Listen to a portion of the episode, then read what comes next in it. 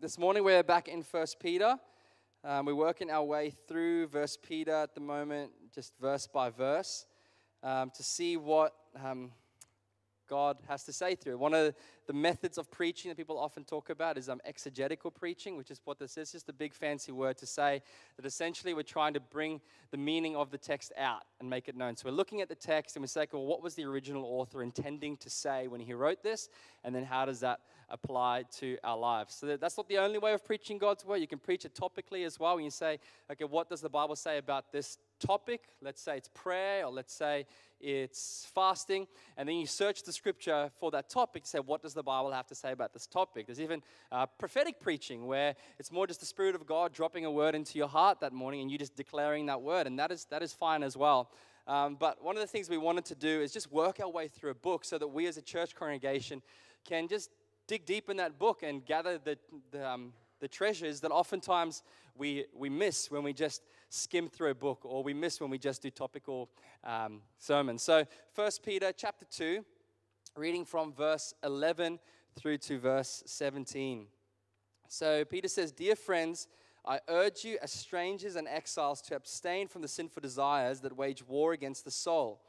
Conduct yourselves honorably among the Gentiles, so that when they slander you as evildoers, they will observe your good works and will glorify God on the day he visits.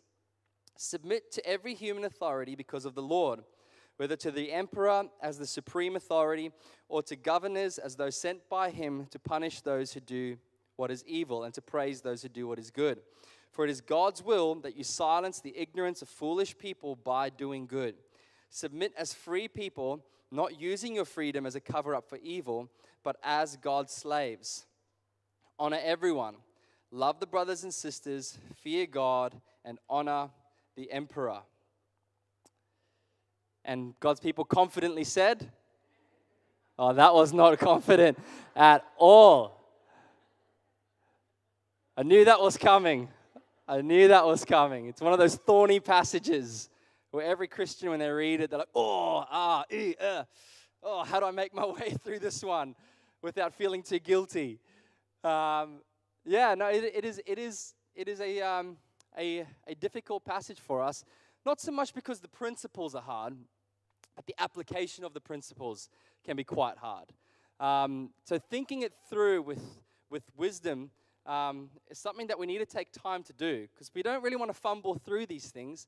We want to be sure that we're walking in the light as God is in the light. We want to be sure that we're walking in love as God is a God of love.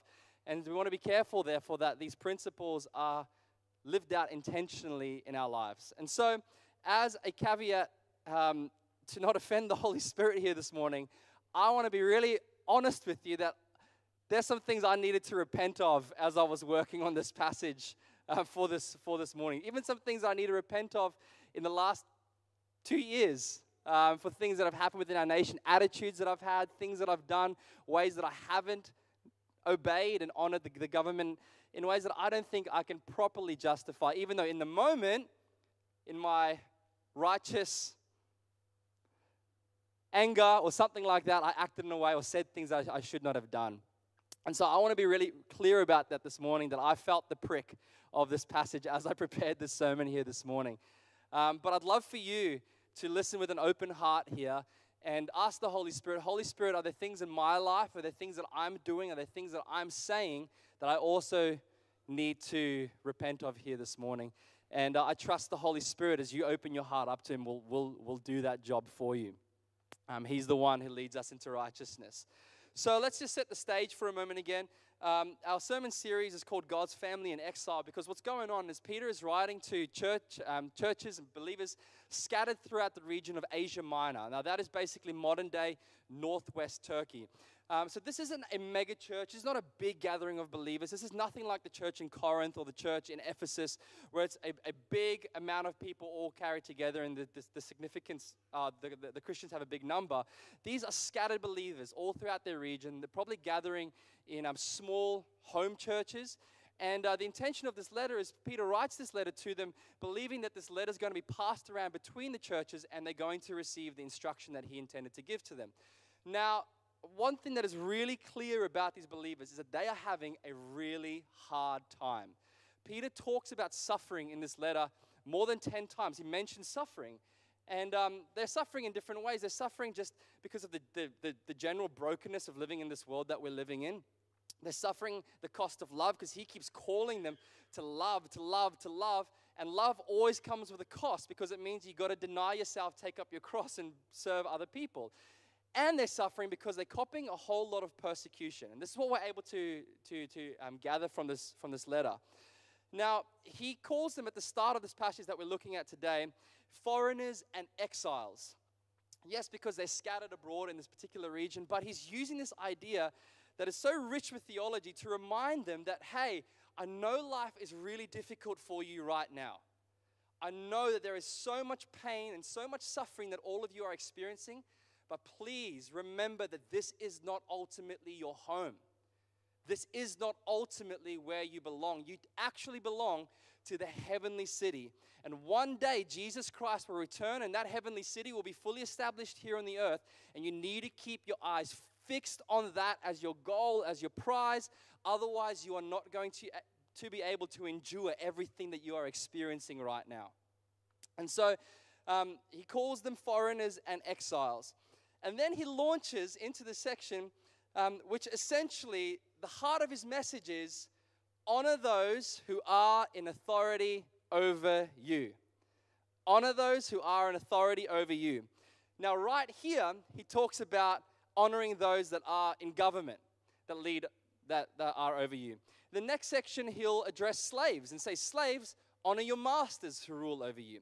Then he will address wives who, are in the patriarchal society, were living in, so there were general homes, the, the, the, the men were in charge, they were leading, they were making calls. And he says, Wives, honor your husbands that are ruling over you. And so he's speaking to these people in the context that they're in and saying, honor those who are in authority over you. And then he's applying it to all these different areas government, slaves and their masters, and wives in the, in the, in the household. And so um, that's, the, that's the heart of the message here. So we see that in verse 13 and verse 14. Let me read that for us again. Submit to every human authority because of the Lord whether to the emperor as the supreme authority or to governors as those sent by him to punish those who do what is evil and to praise those who do what is good. And then again in verse 17 honor everyone, love the brothers and sisters, fear God, and honor the emperor.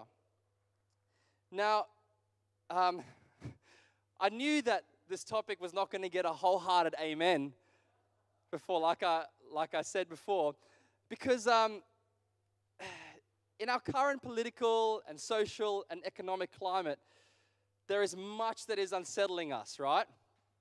Much that is unsettling us. Things have changed dramatically, very quickly for us. And um, people have very different opinions on whether it's good or whether it's bad, or what is good or what is bad. And so it's hard to know okay, how do I feel about the government? How should I relate to the government? What should I say and what should I not say about the government? Many Australians feel really deep disappointment. They feel disillusioned. They even feel really frustrated and, and, and angry towards those who are in power within our nation. They feel maybe as if the governments have let them down, or maybe they've even been betrayed by the governments. There are, there are many that I know feel as though the government hasn't ruled with righteousness, justice, and truth, but instead the government's allowed our country to sink deeper into moral decay. There are many that feel that our government hasn't led with integrity, but they've, that they've lied and they've manipulated and they've dodged questions that they should have answered with clarity, just so they could protect their own party or so they could protect their own name or so they could get more popularity and more votes. Many people feel that the government has made decisions that wasn't ultimately for the best of the people who they're responsible for, but rather for their own benefit, and it has actually cost the welfare of the nation in a significant way. There are many good people that feel these things. And I know many of you feel that as well because I've spoken to you about it. And so, what do we do when we feel these things very deeply? Well, this passage is written for you.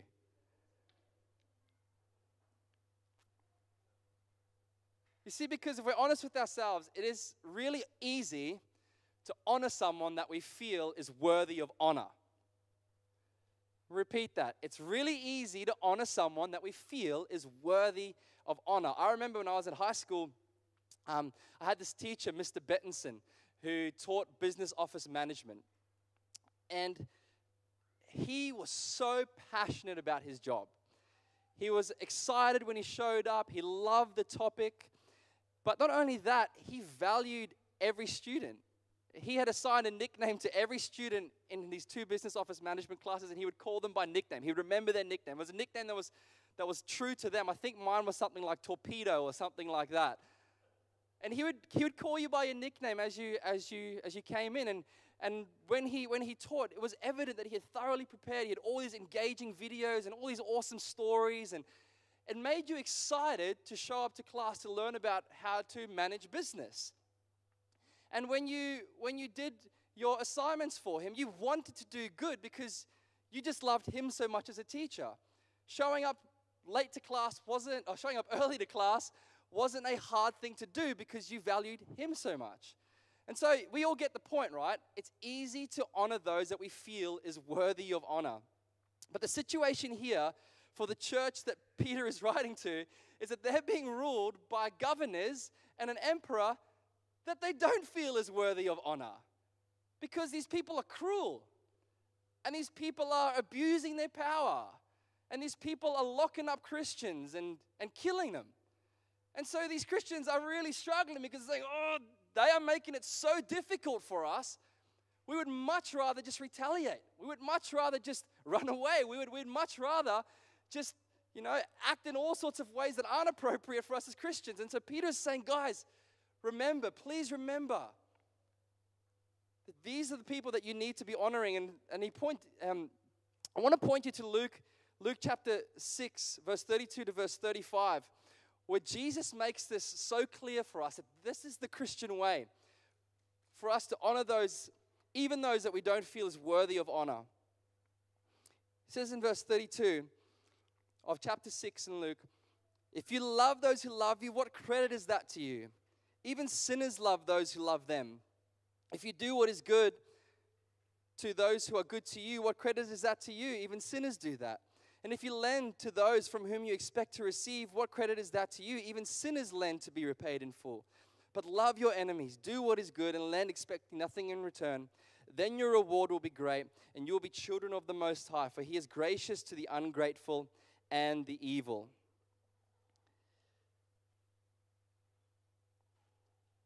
So, if we're going to be living as children of the Most High, it means that we don't have the right to choose between who we will honor and who we will not honor. It says, we as Christians, we love indiscriminately. We honor, doesn't matter what party you belong to. We bless, doesn't matter how you treat us. Full stop. End of the discussion. That's our approach as Christians. So, whether they're Labour or Liberal or Greens or United Party, whether we like their policies or we agree with their views on significant things like abortion or euthanasia, whether we believe they've handled the pandemic well, whether we're okay with the debt that the country is in and that they've put us in, it doesn't matter. The Christian response is that we will love and we will bless and we will honor irrespective of whether we like the person or the party. Same goes for the police force. One of the things that, that has saddened me so much, watching the news and seeing how the police has been treated and so much that has been going on within this country. Now, you can look at the police and say, well, they shouldn't be enforcing those laws that they're enforcing. You can say, okay, well, that police has totally acted totally inappropriately and should not have been so physical and dealing with that person. Maybe. But they're still the police. And they've still been appointed by God to enforce the laws of the, of the government. So whether you appreciate their actions, whether you like the way that they're treating you, you might not agree with the rules that they're enforcing, our responsibility as believers is to give them honor, full stop. You know, it's, if you think about it, if you've been pulled over by a policeman before when you've been perfectly in the right, in that moment, it, you can be tempted to give them a little bit of cheek. Even more so if they're talking to you with this attitude or like looking, looking down upon you as though they're better than you. Know, we as Australians don't cope with that well at all. Don't make us feel that you think you're better than us. And it's very tempting in that moment to, to give them a bit of attitude in return, but we all know that's not right. Because they've been put in that position, a God ordained institution. And it doesn't matter, we should be showing respect.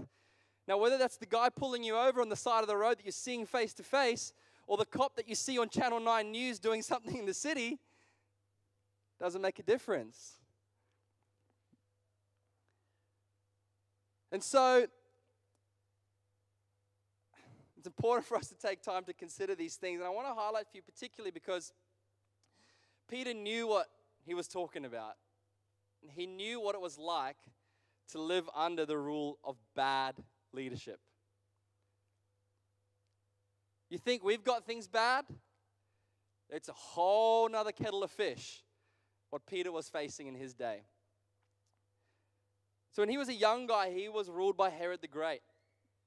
Herod the Great was the guy that was responsible for the genocide of young boys in the days when Jesus was born. Herod heard that there was this, this king, this great ruler that had, had been born in this particular region, and he felt so threatened by this great king that he ordered that all the young boys in that whole region be murdered. Peter lived under the rule of Herod Antipas, who John the Baptist, who had um, John the Baptist in prison for calling him out on his for um, calling him out for divorcing his wife and for marrying his niece. So John the Baptist called him out on that. And so for that, John the Baptist had to get locked up. But then one day, um, Herod was having a drunken party with some of the, his other governors. And uh, this new niece wife of his came to the party and did a sexual dance, a sexual performance for him and for his uh, co leaders, and pleased him so much that he told her, Hey, Herodias, I will give you anything you want, even up to half of my kingdom. Does that sound like a responsible leader to you? Gets aroused in one particular moment by a sexually dancing lady. He says, I'll give you everything in my kingdom, even up to half of it. And she says, Thank you very much. I'd like John the Baptist beheaded. And John the Baptist is killed. He did nothing about it. Peter lived under Herod Agrippa, who had persecuted the church, executed James the apostle, and then even imprisoned Peter. And Peter probably would have been executed by him had it not been for the angel who showed up and miraculously broke him out of prison. And then, most likely, as he's writing this letter, he's under the emperor, of, uh, he's under the rule of Emperor Nero, who had murdered his, his stepbrother, murdered his mother, had his wife executed when a devastating fire broke out in Rome, in order to protect his own name, he blamed it on the Christians and said that they were the ones that had caused this great fire. He killed Christians for entertainment. He would wrap them up in the, the um, skins of animals and then set wild beasts free to um, devour them, and he would watch for entertainment. He was, it was said that in his own garden at night, he would impale Christians on poles alive and then light them a fire so that he would have candles to illuminate his garden for him at night. And on top of all of this, Nero claimed that he was a god that needed to be worshipped. That's the type of leadership that Peter is under when he's writing this letter. Just to put things into context for us. He had firsthand suffered significantly at the hands of corrupt, lead, um, corrupt leaders.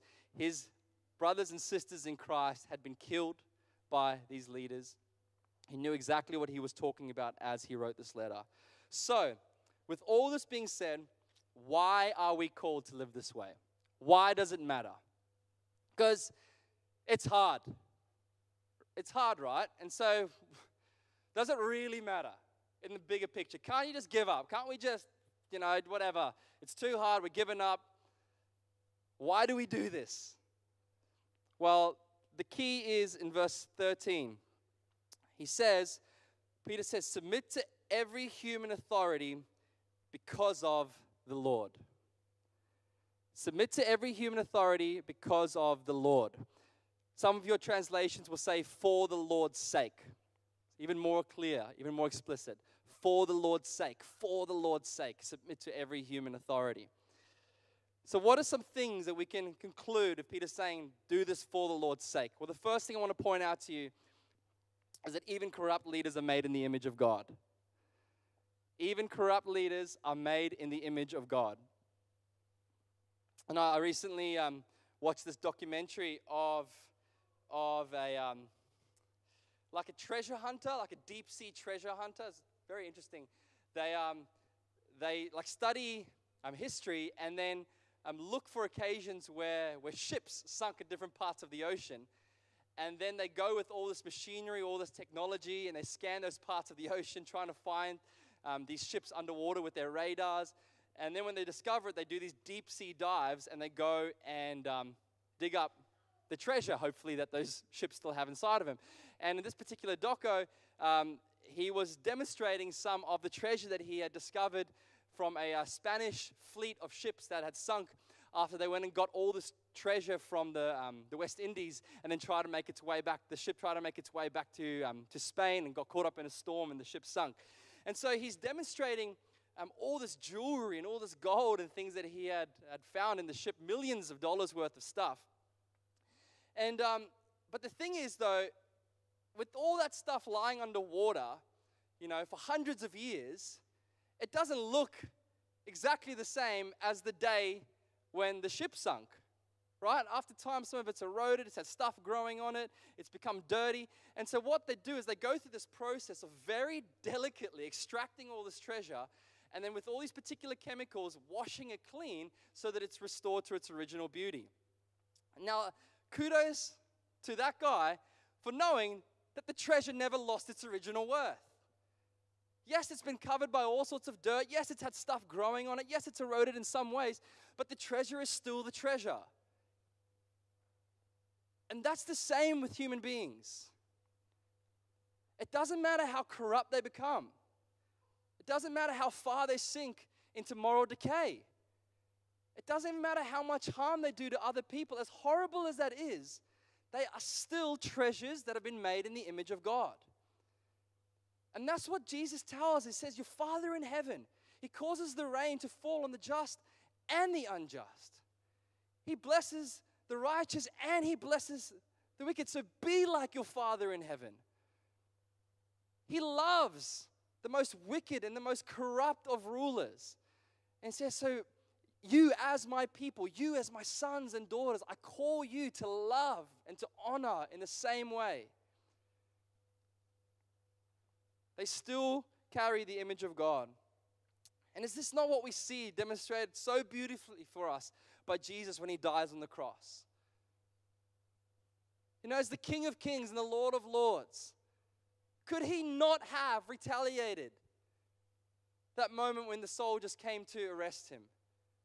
Of course he could have. He even says to Peter, Peter, put away your sword. If I needed your help, I could have called down 72,000 angels in this moment to come and rescue me. When he's standing before Pontius Pilate, and Pontius Pilate is treating him in a way that's totally unfair, but Pontius Pilate can't find anything to pin him on. But yet he still let, allows an unruly crowd to pressure him into executing an innocent man. Could he not have called down fire from heaven like Elijah did? Of course he could have done that. Even as he's being dragged to the place of crucifixion and he's being nailed to the cross, and lawless, as Peter tells us in Acts, lawless men are killing him. Could he not have done something about it? Of course he could have, but instead, what he does, he says, Father, forgive them, for they know not what they do. He shows us, he gives us the example of even in the worst of circumstances, how to show honor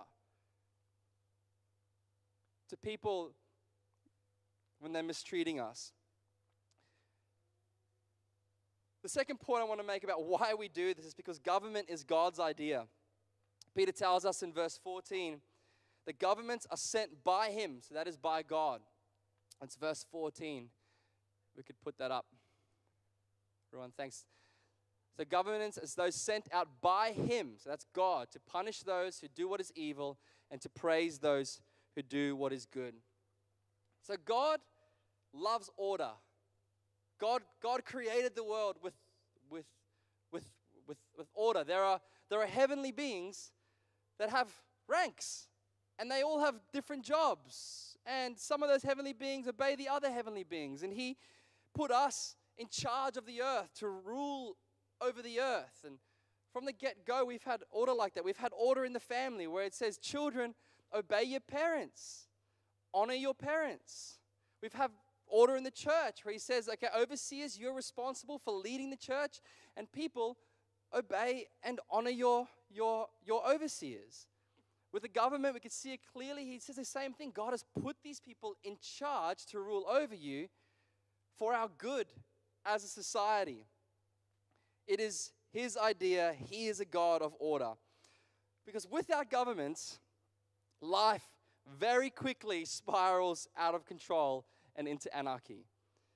You only need to consider what has happened in some of the African nations in the last couple of decades when their power has been overthrown and no one's really in charge, and you've got three or four different groups all trying to be in charge. There's no real rules, there's no one enforcing justice. It becomes an absolute mess. You think about some of the places in the Middle East where ISIS is overthrown and no new government has been established. It is absolute chaos. And so, in that sense, even governments that aren't perfectly pure, which none of them are, when they're in place and they are ruling to some extent, they do stem the flow of evil. And for that reason, God says it's good. He put it in place. We see this so clearly in, um, I mean, Peter says that they are there to punish those who do what is evil and praise those who do what is good. But Paul fleshes this out for us probably most thoroughly out of anyone. Romans 13, verse 1 to verse 7. I'll read that out for us and you can follow along up on the screen. It says, Let everyone submit to the governing authorities, since there is no authority except from God, and the authorities that exist are instituted by God. So then, the one who resists authority is opposing God's command, and those who oppose it will bring judgment on themselves. For rulers are not a terror to good conduct, but to bad. Do you want to be unafraid of the one in authority? Do what is good, and you will have its approval. For it is God's servant for your good. That's the government. But if you do wrong, be afraid because it does not carry the sword for no reason. For it is God's servant and avenger that brings wrath on those who does wrong. Therefore you must submit, not only because of wrath, but also because of your conscience. And for this reason, you pay taxes. Since the authorities are God's servant, continually attend to these tasks. Pay your obligations to everyone, taxes to those you owe taxes, tolls to those you owe tolls, respect to those you owe respect, and honor to those you owe honor. God put them there for a reason. It's clear. We're supposed to honor, we're supposed to obey. Even that Logan motorway toll. Amount of times I've thought, if only there was a way around this that could be just as quick. um, so God put them there. The third thing I want to point out point out that Peter mentions here is that we represent Jesus to a watching world. We represent Jesus to a watching world. Verse 12 Conduct yourselves honorably among the Gentiles, so that when they slander you as evildoers, they will observe your good works and will glorify God on the day he visits. And then, verse 15 of this passage says, For it's God's will that you silence the ignorance of foolish people by doing good. So, what's interesting here is, you know, we often quote this passage to say that, you know, it's so important that we do good works because because of our good works, people will see our good works and they will honor God on the day He visits. And we use the good works to refer generally to the good things we do, like, you know, feeding the homeless or clothing the, the, um, the naked or helping with flood relief, things like that. And of course, the principle does apply to that. So you're not using the passage wrong if you're using it in, in that way. Most specifically, most immediately, what Peter is applying it to is the good works of obeying the government.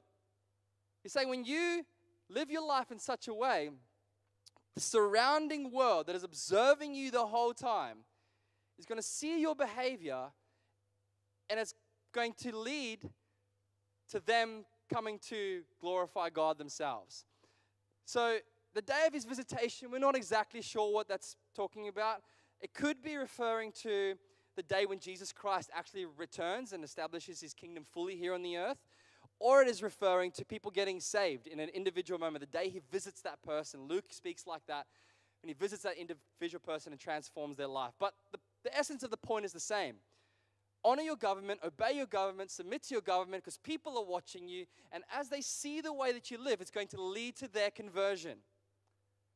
Pretty awesome. It's evangelism. You're obeying the government. Because the world, you know, is continually looking for things to pin us on as Christians. They're looking for opportunities to say, aha, inconsistent. Aha, hypocrite. Aha, you tell others to love and do good, but you don't love and do good. The enemy is continually trying to find opportunities to sow lies about us as believers.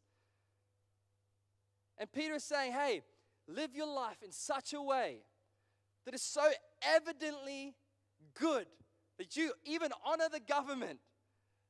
And then the surrounding world, who's finding that so hard to do, just like you, is going to look at your life and go, wow, there has to be something different about these people. You know, how can they be treated like that? How can they be executed? How can they be ostracized? How can they be driven out of their homes? How can they be have, have all these lies spread about them and still they bless? And still they lay down their lives in service and still they try to do good where they can. What is wrong with these people? Or what is right with them? Peter says it's going to lead to people being transformed. They're going to want in on what they see, what they see you've got. They will observe your good works and will glorify God on the day he visits. Now, I'm sure you've all heard stories of where God has used people's lives just like that, haven't you? But God has used people's lives just like that. Because of their righteousness, family and friends have got saved because they've seen We've seen with their own eyes, but we've also heard stories of the opposite, haven't we?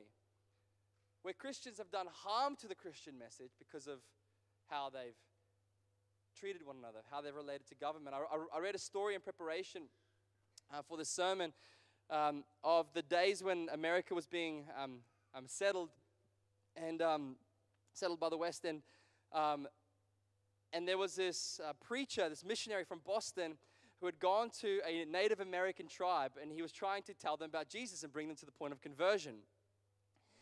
And um, the, the, the, chief of the tribe and the, the, the, um, the leaders of that tribe were listening very eagerly. They were very interested in what he had to say. And after he gave his presentation, the chief of the tribe said to him, um, We are very interested in the Great Spirit that you're talking about and the way that you say he should be worshiped and we would love to learn more.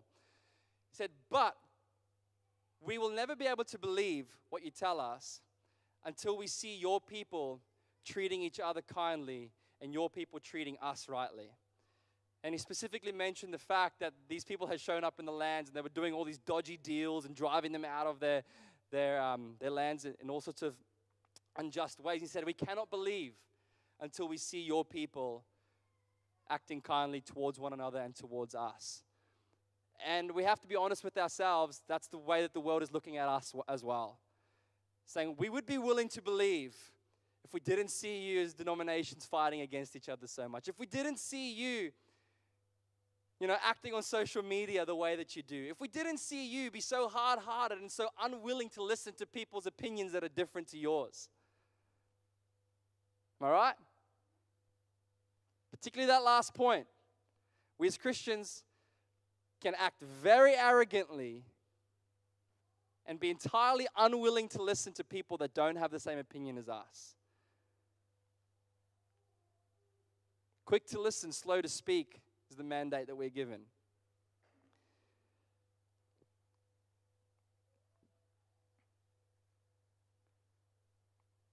Peter um, touches on this again when he says to them, Verse 16 Submit as free people, not using your freedom as a cover up for evil, but as God's slaves. Anticipating there might be some Christians about, ha ha, got you, Peter. We don't belong to this nation here. We don't, we're not citizens here in Asia Minor, ultimately. We're citizens in heaven. So, caught you out there. We don't have to obey everything that the rulers give to us. And Peter's like, on one hand, you're right, you're free. You're not ultimately citizens here, you're ultimately citizens there. But the call of Christ is to go back into that world and use your freedom to serve and to bless. And by this, we will actually lead other people to come to know the Lord as well. And the last point I want to make is that this is the Jesus way. This is the Jesus way. Why do we do it? This is the Jesus way. We see it in his life. So, I know for certain that most of this room have been sitting here thinking, but there is a time where it is okay to disobey, right? And you're right. There is a time where it's okay for us to disobey. But we as Christians should be okay to listen to a passage like this and to stare it in the face and let the Holy Spirit apply it to our lives in the way that He needs to without straight away going, but there is a back door. You know, there is a way that we can disobey, right? Right? Because we do that. And we use that like broad stroke application. You go, there is, a, there is a back door, there is a way out, there is a way that we can disobey. And we use that broad stroke way too quickly. When really, it takes time for us to carefully consider okay, how would God want me to act? How would God want me to deal with the governing authorities in this situation? But you're right, there is a time where it's okay to dishonor, or uh, a time to disobey. Um, and that comes when authorities expect you to do something that would cause you to disobey God or cause you to go against conscience. Now, your conscience isn't always right, just to add that in as well. Your conscience should be weighed up against God's word as well, but it's still wrong for you to go against your conscience, so that's also a good enough reason to not obey. Um, so we see this in Acts chapter 5 when the apostles are told that they're not allowed to preach the gospel anymore. And um, they're in jail, they're, um, they're, they're jailed up for it, and then they're released under the condition that they won't go and preach the gospel. And what do they do? They go straight out and preach the gospel. And then people go and dob on them and say, The guys that you just released are preaching the gospel. And this is what they say It says, We must obey God rather than people. The God of our ancestors raised up Jesus, whom you have murdered by hanging him on a tree. God exalted this man to the right hand as ruler and savior to give repentance to Israel and forgiveness of sins. Verse 32 We are witnesses of, witnesses of these things, and so is the Holy Spirit, whom God has chosen to give to those who obey him. So, we must obey God rather than people. And there are many situations where you will find yourself being cornered, being pressured by those in authority to do something that would actually cause you to disobey God. And so, whether that's parents, whether that's bosses, whether that's the government, in those situations, you are supposed to disobey because you're doing it in allegiance to God. But what I do want to make so clear is that disobeying them at that point does not give you permission to dishonor them at that point. Now, they might say that your disobedience is dishonor, and that's fine because that's the way that they see it. But I want it to be very clear that from your perspective, you're still going to speak to them in a way that is kind and affirming their worth. You're still going to treat them in a way that acknowledges their dignity and the position that they are in with the, the role that they have. And this is also where I see so many Christians misstepping because they say, oh, we have permission to disobey. And then they go the next step and start dishonoring as well in the way that they act. But if you look at the story of Shadrach, Meshach, and Abednego, Abednego, where, where um, they're told that they got to go bow down to the idol um, of, the, of, the, of, the, of the king. And um, they refused to do so. And then they're called to go and to explain what's going on. If you look at the way that they speak to the king, it is still so full of honor. They say, essentially, king, they still call him king. We understand what you're saying, we understand what you're doing, but we cannot do this. And if you decide to execute us, you can execute us. Our God might save us, our God might not save us, but either way, we can't bow down to you, or this idol that you've made of yourself. The way that they speak is still so evidently from a kingdom that is not of this world. Because you put any other person in that situation, they're going to be retaliating, they're going to be dishonoring, they're going to be speaking against. But you put a Christian, you put a follower of Yahweh in that situation, and the light still shines even when they have to disobey. That's the encouragement that I want to give you here this morning. Yes, there will be times where we must disobey, but let it be done in a way that still puts on display the fruit of the Spirit. Even if there are times where you've got to be confronting, you've got to speak straight. You see Paul standing before courts and speaking very straight. You see Peter speaking very straight, saying, You guys executed Jesus. Doesn't mean you got to be a big marshmallow and never speak straight. You can speak straight, you can call sin for what it is. But nonetheless, still doing what you can to acknowledge them in the position of authority that they are in and giving them the honor that they deserve, whatever that might look like in that particular context. Is that making sense? Yeah? Not asking whether you agree necessarily. Does that make sense? Okay, awesome. This is the Jesus way. And as I wrap up this morning, there's one thing I want to look at. It's the very first verse of this section. Verse 11 says, Dear friends, I urge you, as strangers and exiles, to abstain from sinful desires that wage war against the soul. Abstain from sinful desires that wage war against the soul. That applies to all sin because the wages of sin is death. So when you give yourself over to sin, acting in ways that are disobedient towards God, it destroys you, it destroys the people around you. And there's eternal consequences for it as well. The Bible warns us about time and time again. There's a judgment that is coming, and things aren't going to go well for you, that judgment, if you've been giving yourself over to sin.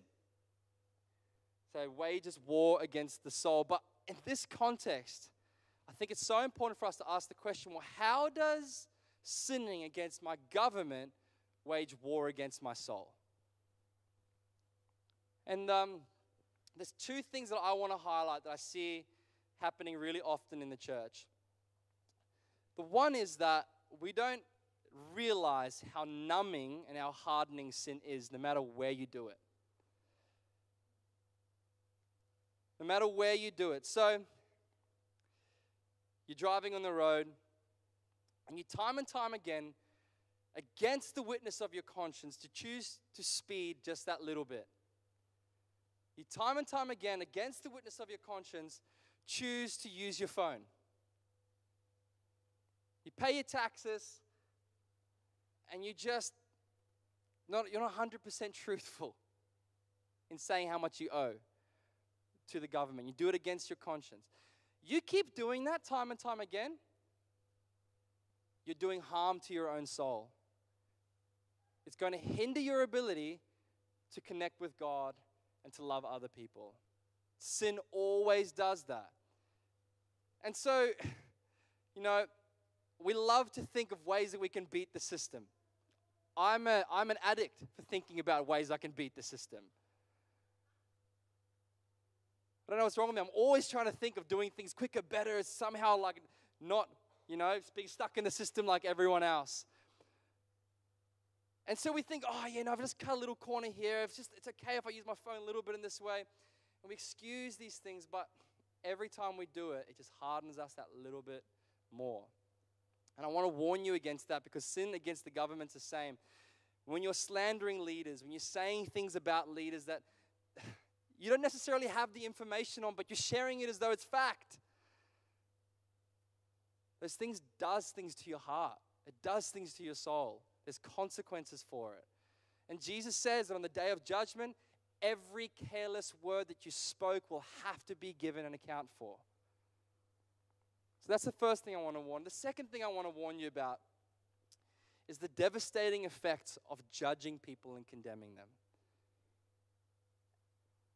And for some reason, we feel like doing that with leaders is one of those areas that we, we might have a little bit of permission to do. But we don't. I want to take you to Luke chapter 6, verse 37 to verse 38. Jesus says, Do not judge, and you will not be judged. Do not condemn, and you will not be condemned. Forgive, and you will be forgiven. given, it will be given to you. A good measure, pressed down, shaken together, and running over, will be poured into your lap. For with the measure you use, it will be measured back to you.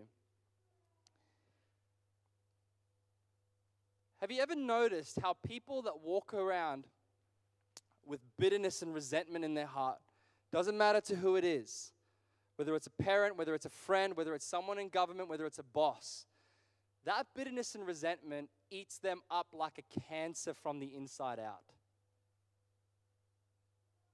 It eats them up like a cancer. Hebrews, we say, we are warned of the root of bitterness that defiles many. So if you're in a situation where you are being mistreated and you allow yourself to go into that situation of condemning and judging and harboring bitterness and harboring resentment, you have to know that you are opening yourself up to the influence of spiritual beings that stoke those fires, and in your own heart, that bitterness and that resentment will only grow. And you see these people, and they've had a lifetime of bitterness that they've carried towards a parent for doing something that they did. Maybe they had an abusive father that hurt their mother and hurt them as children. And they've been living with that bitterness for 50, 60, 70 years. The people that witness that person see an angry man or angry woman. They see someone that, that, that, that, that can't control their temper. They hurt the ones around them. But why is it? It's not because they don't love the ones around them, it's because they've got this bitterness that has been sitting there for all these years. And what I want to warn you about that if you do not forgive, and if you do not give judgment over to the Lord and say, Lord, it's your job to judge, not mine. I'm not going to walk with this bitterness and resentment in my heart. I'm going to try to love and see the good where I can see the good. If you don't do that, it will corrupt you and eat you up from the inside out. So I want to give you that, that warning, but also I want to ask you this morning in a moment, as, as the music team actually comes up, that'll be great. I want to ask you this morning to please, please, even this morning, go before the Lord. And if you recognize that there's anything in your heart like that, I want you just this morning to put it at the altar of the Lord. I had recently had an experience just like this, where I didn't even re- realize, but there was judgment building up in my heart towards a person. It was building up, it was building up, it was building up and it started affecting my lives in ways that wasn't good and I, and I, wasn't sure why all this was going on. Like why is it what's going on with me? Why am i acting these ways? Why am i doing these things? And then one day i was in prayer and the holy spirit hi- highlighted this exact text to me. This exact text and said to me you've been judging someone in a way that you don't have permission to judge. And for two days i went before the lord and saying lord please help. Lord please help. I don't want this in my heart. I don't want this bitterness. I don't want this resentment. And the lord lifted the burden from me Finally, I was able to love the person again and value that person and see them the way that God sees them.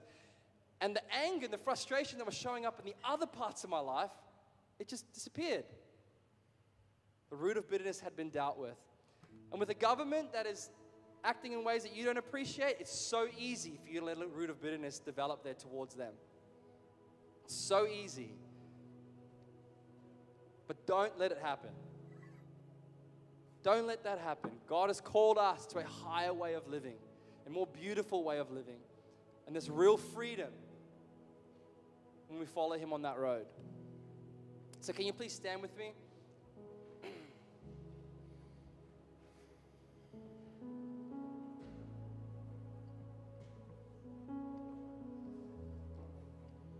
So I've got a couple questions for you here this morning.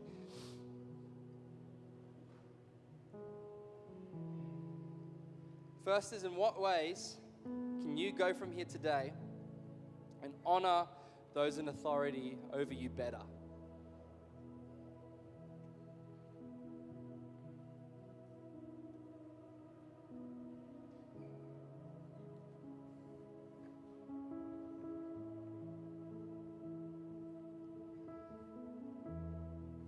Allow the Holy Spirit to highlight some things to you.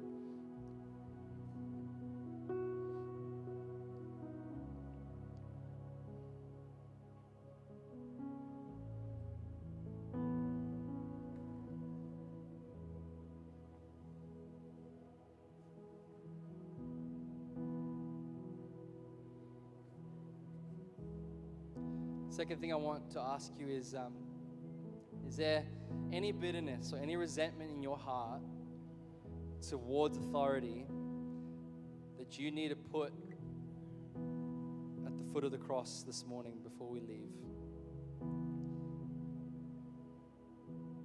God doesn't want you to carry that burden. It's His job to judge. And He knows how to do it in a way that's righteous.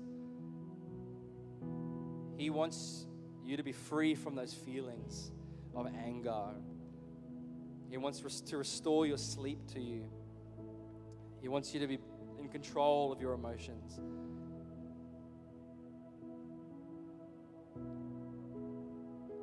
Not saying that what the offender has done is right, and I'm not saying that nothing needs to be done about it.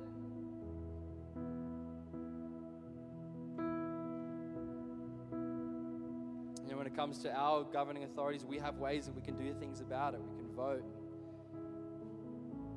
We can spread information if the information is true. And it's things that we can do, but it's no point carrying that resentment and that bitterness in your heart. And so, is there something like that that you need to give up to the Lord this morning so you can be free from it?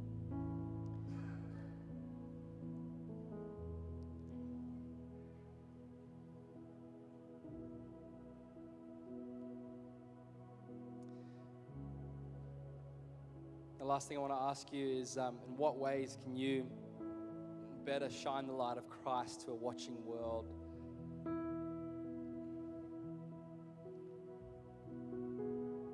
So they might see the goodness of God and display in your life and come to call upon Christ as their own Savior. Holy Spirit, we just ask you to help us answer these questions and to shine your light on whatever you um, want to shine your light on. Lord, we ask you for forgiveness, Lord, for the ways that we have poorly navigated the last two years. Lord, forgive us for the ways that we have spoken. Forgive us for the way things that we've said and done. Forgive us, God, for um, things that we have harbored in our hearts. And um, we just ask you, Lord, for that life giving power that you promise us, Lord, to, to change us. We thank you, Lord, that you don't just leave us with commands to obey, but you also give us your, your spirit to empower us, Lord, to live a different life. And so we look to you this morning and we just invite your Holy Spirit to help us to live this life. Lord, if you empowered Peter to do it and if you empower those Christians in Asia Minor to do it in the same way, Lord, empower us to do it. Lord, we too want to live a life that is just supernaturally enabled by you, that doesn't make sense to a watching world.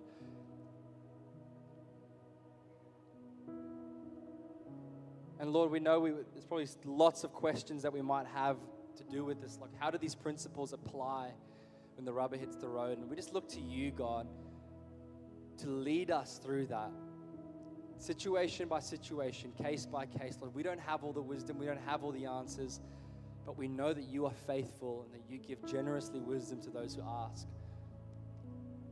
And so lead us forward, Lord. Be our captain. Show us what to do, show us how to live.